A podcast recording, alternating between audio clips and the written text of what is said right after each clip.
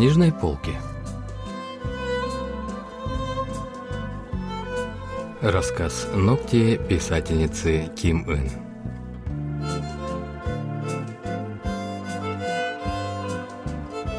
На волнах Всемирного радио КБС передача «У книжной полки», которая знакомит вас с корейской литературой.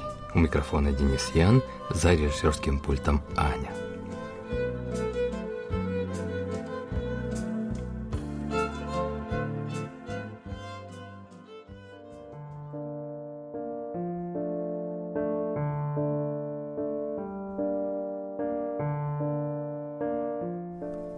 Нее всегда были чистые ногти. Уже давно это было первым, что отчетливо вспоминалось мне, когда я думала о бабушке. Это же казалось мне в ней самым странным. Из всех тех взрослых, что я встречала, ни у кого не было таких белых ногтей. Этими руками бабушка всю жизнь готовила на продажу салаты. Мне не верилось, что это были руки женщины, рано потерявшей мужа и вырастившей в одиночку пятерых детей. В первую очередь человек должен тщательно заботиться о ногтях. Тогда никто не будет считать тебя слабовольным.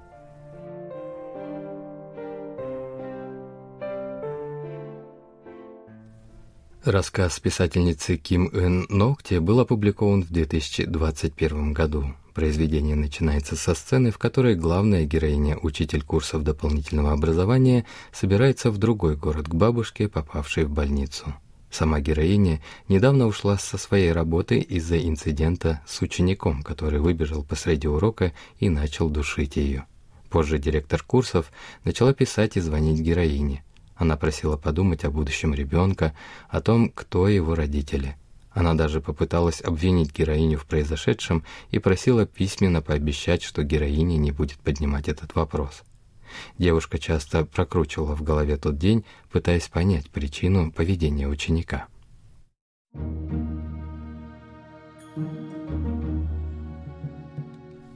В тот день не произошло ничего особенного. Если уж на то пошло, причиной могло стать что угодно. Подозрение падало и на недовольный взгляд, и на тон голоса, по-особому резкий в тот день. Не была ли слишком яркой помада? А юбка слишком короткой?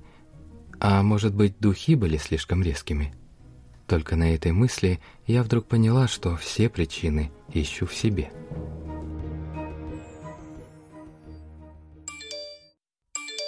После очередной серии уведомлений о новых сообщениях героиня набрала сообщение со словами – если свяжетесь со мной еще раз, я немедленно обращусь в полицию.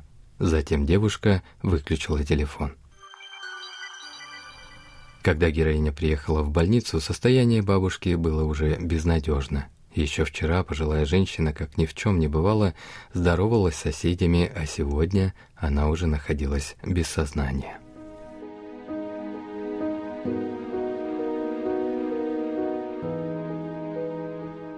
В отделении скорой помощи было светло, как днем. Первое, что бросалось в глаза при таком ярком освещении, это бабушкина грудь. Ничем не прикрытая из-за всяких аппаратов и проводов. Бабушка так и лежала с открытой грудью, когда врач фиксировал дату и время смерти. Я ощутила внезапный порыв закрыть врачу рукой рот. Нескольких минут хватило, чтобы поправить одежду и убрать простыни. На месте бабушки я бы не хотела встретить конец своей жизни в таком виде.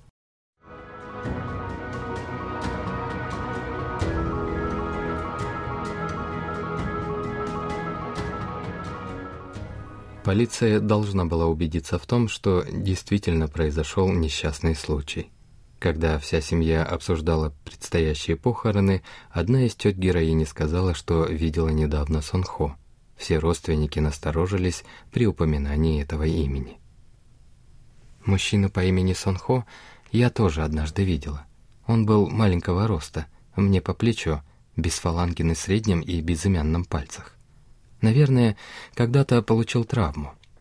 Когда он всегда пьяный, случайно встречал на улице бабушку, то приставал к ней со словами «Дорогая невестка, дорогая невестка». Мама говорила, что он наш дальний родственник, как говорится, седьмая вода на киселе, что он хуже чужого человека, поэтому мне велели ни в коем случае к нему не приближаться. Сонхо был жестоким и опасным человеком. Несколько лет назад отец героини стал виновником автомобильной аварии по дороге к бабушкиному дому. Жертвой оказалась женщина, на которой не было ни клочка одежды, а волосы были беспорядочно сострижены. Позже оказалось, что эта девушка Сонхо. Чтобы та не сбежала, мужчина забрал у нее всю одежду, отрезал волосы и жестоко с ней обращался. Сонхо был связан и другой недавний инцидент, который случился с одной немощной старушкой, больной деменцией и почти неспособной ходить.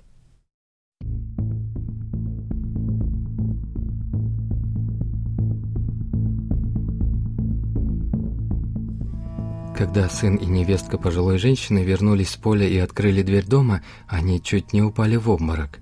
Сонхо без какой-либо одежды ниже пояса сидел на старушке. Та находилась на грани потери сознания, наверное, от шока. Увидев рассеянный взгляд матери и вытекавшую из ее рта струну слюны, сын вышел из себя и бросился во двор в поисках косы. Сонхо быстро выскочил через окно, даже не надев штаны. Сын старушки грозился убить Сунхо, когда с косой в руках шерстил всю деревню в поисках мужчины. Но того уже и след простыл.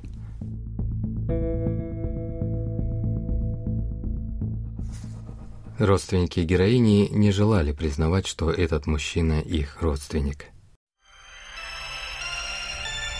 Выйдя ненадолго из больницы, героиня снова включила телефон. Директор прислала ей несколько десятков фотографий. На одной героиня рассеянно смотрела в окно, будто во время урока думала о чем-то другом. На другой фотографии она стояла у доски, будто ничего не делала. На третьей фотографии она держала телефон под столом, будто вела себя недобросовестно, просматривая что-то во время уроков. Героиня поняла, что директор хотела возложить всю ответственность за инцидент на нее.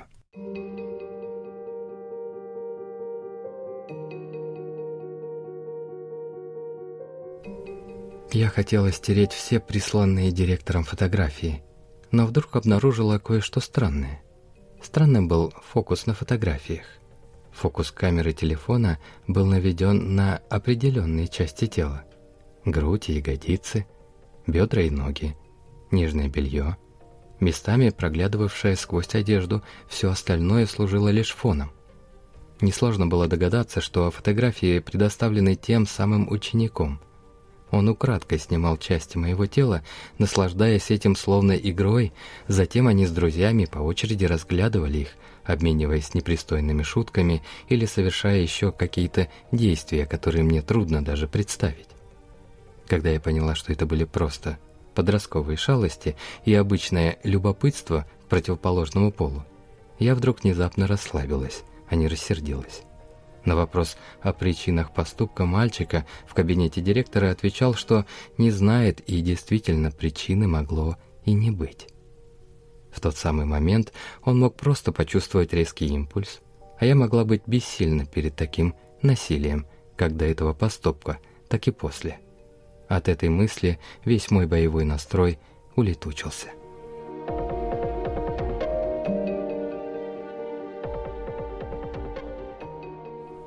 Кратко изучив обстоятельства смерти бабушки, полиция пришла к выводу, что это просто несчастный случай. По словам полицейских, с приходом холодов стали чаще поступать заявления о падении стариков. Вдруг одна женщина, полицейская, предложила взглянуть на фотографии с места смерти бабушки. Она показала фотографии на планшете. На них было видно, что нижнее белье бабушки было подозрительно спущено до уровня колен. «Неужели «Это может быть не несчастный случай?» — спросила женщина.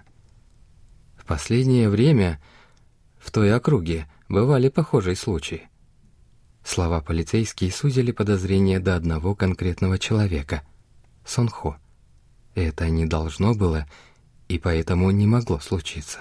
Семье героини принять эту новость было сложнее, чем смерть бабушки — Пока мама и родственники совещались, героиня попросила полицейских еще раз показать фото. В глаза бросился напиток с изображением кибискуса на этикетке.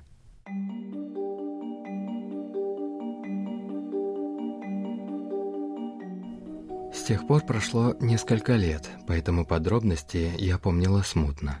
Но однажды я увидела бутылку с такой этикеткой в кладовой в доме Сонхо. Женщина, влетевшая в машину отца, попросила нас забрать ее вещи из дома Сонхо, поэтому мы отправились туда с полицейскими. Мне кажется, что в ящиках, составленных стеной, я видела тогда такое же изображение кибискуса, как на бутылке на фото. Почему-то я даже была уверена в этом.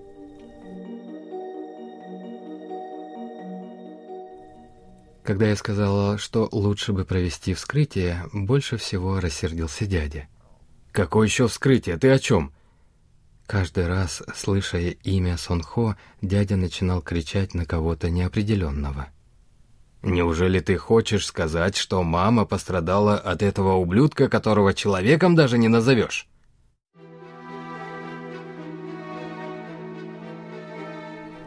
Дядя не слушал слова женщины полицейской о том, что вскрытие необходимо для предотвращения подобных преступлений.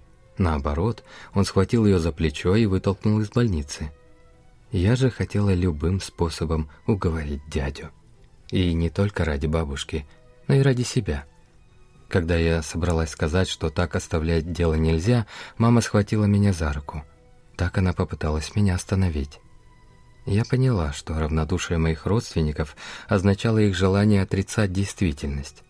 Похоже, для них это был единственный способ вынести происходящее.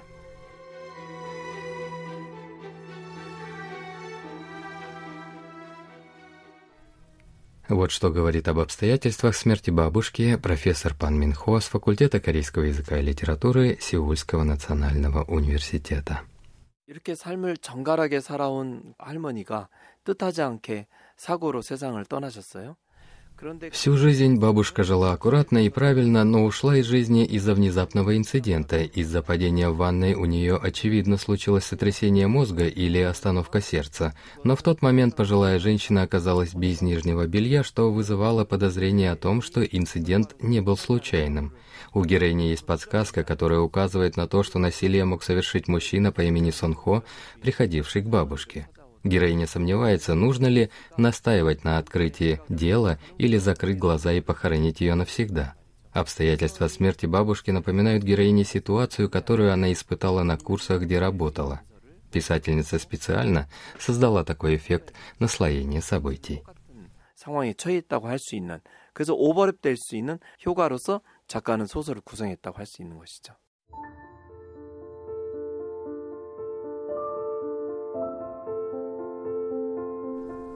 Я вышла из похоронного зала, в котором еще не было ни одного скорбящего. Я пошла на парковку, и мне от чего-то казалось, что эта ночь никогда не закончится. Если ехать на машине без остановок, то я смогу приехать на работу как раз к приходу директора. С каким лицом она меня встретит? С чего начать разговор? Но одна я знала точно. Больше я не хотела быть слабовольной.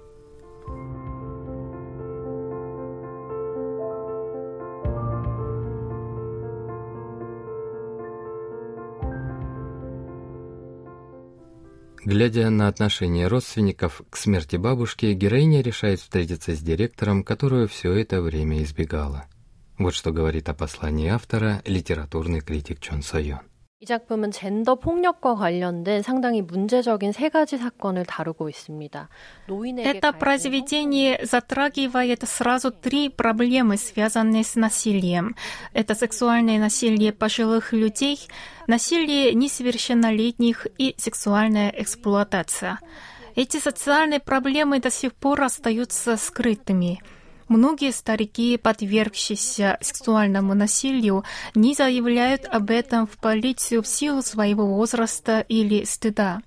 Несовершеннолетние не получают серьезное наказание за свои преступления, а случаи сексуальной эксплуатации зачастую не обнаруживаются. Этот рассказ призывает читателей обратить внимание на актуальность и необходимость решения данных проблем – После случая с бабушкой главная героиня понимает, что молчание не поможет решить проблему, поэтому она решает встретиться с директором. 해결할 수 없다는 사실을 알게 되고 원장을 만나기로 결심을 합니다.